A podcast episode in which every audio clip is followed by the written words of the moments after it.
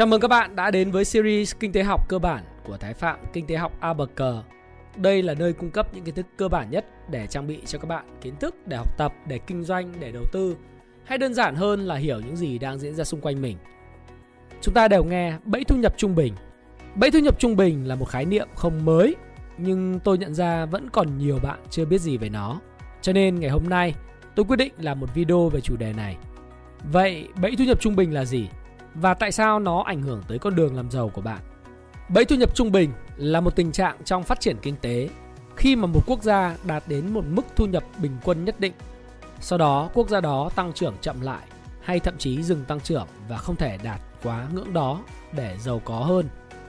Hiểu một cách đơn giản, khi một quốc gia rơi vào bẫy thu nhập trung bình, thu nhập của người dân sẽ rơi vào một mức nhất định gọi là vừa đủ và dậm chân tại chỗ đó, không thể bứt lên mà thịnh vượng được.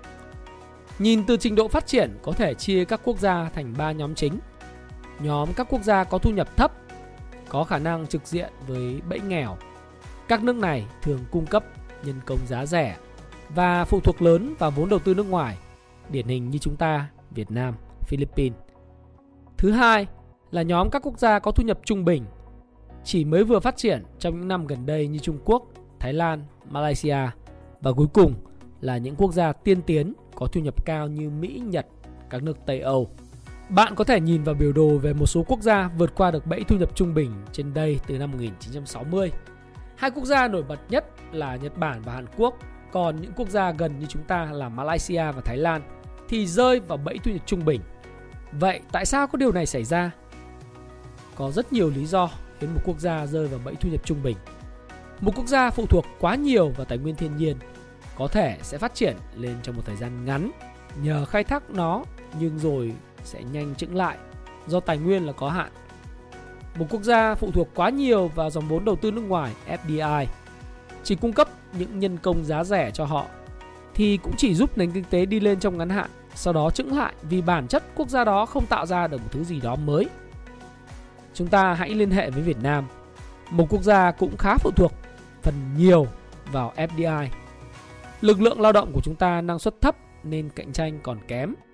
Cho nên sắp tới để bứt phá lên và tránh cái bẫy thu nhập trung bình như Malaysia hay Thái Lan là một điều rất khó. Tuy nhiên, trong nguy có cơ, chúng ta đang ở trong thời kỳ dân số vàng, tức là lực lượng lao động trẻ chiếm đa số. Nếu chúng ta đầu tư cho giáo dục, cho phát triển bản thân, bắt kịp công nghệ kịp thời, chúng ta có thể sẽ thoát được khỏi bẫy thu nhập trung bình này. Tôi chưa dám chắc điều gì sẽ xảy ra, nhưng tôi e rằng đây là việc rất khó. Chúng ta hãy học hỏi các nước châu Á như Nhật Bản, Hàn Quốc, Singapore. Họ đầu tư rất nhiều chất xám vào công nghệ và họ đã vươn lên thành những con rồng, con hổ của châu Á.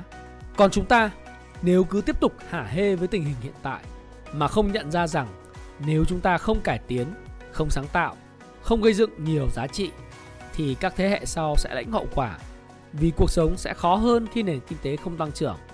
Cộng thêm, thế hệ vàng này sẽ già đi và để lại nhiều bất ổn cho xã hội. Chính phủ cũng đóng vai trò rất quan trọng nhằm thúc đẩy khởi nghiệp, hỗ trợ các doanh nghiệp nhỏ và vừa phát triển đi lên. Hiện, tỷ lệ FDI trên GDP của Việt Nam thuộc nhóm cao hàng đầu trong khu vực. Trong khi đó, tỷ lệ vốn đầu tư trong nước trên GDP lại thấp nhất khu vực. Nghiên cứu được diễn giả David Dollar dẫn viện từ Brookings lại chứng minh chính khu vực tư nhân mới đóng vai trò tăng chiều sâu chuỗi giá trị và tạo ra nhiều việc làm. Như bạn đã thấy, nếu không có sự bứt phá lớn, chúng ta sẽ rơi vào cái bẫy thu nhập trung bình. Cơ hội ít hơn, cạnh tranh khốc liệt hơn, khoảng cách giàu nghèo sẽ ngày càng lớn. Còn nếu từ bây giờ, ngay bây giờ, bạn không nhận thức được nó thì bạn đã tự đánh mất đi cơ hội cho chính mình trong tương lai. Hãy tự nâng cấp bản thân ngay từ bây giờ để học nhiều hơn, đọc sách nhiều hơn, làm nhiều hơn, nâng cao năng suất lao động, tìm cách tạo ra nguồn thu để làm vốn cho bản thân mình, học đầu tư, học kinh doanh để tương lai việc mua nhà sẽ không chỉ là mơ ước. Hãy nhớ rằng tương lai của bạn được chuẩn bị ngay từ bây giờ và việc có chớp được cơ hội hay không là hoặc hòa mình vào đám đông với bẫy thu nhập trung bình thì đó là sự lựa chọn của bạn.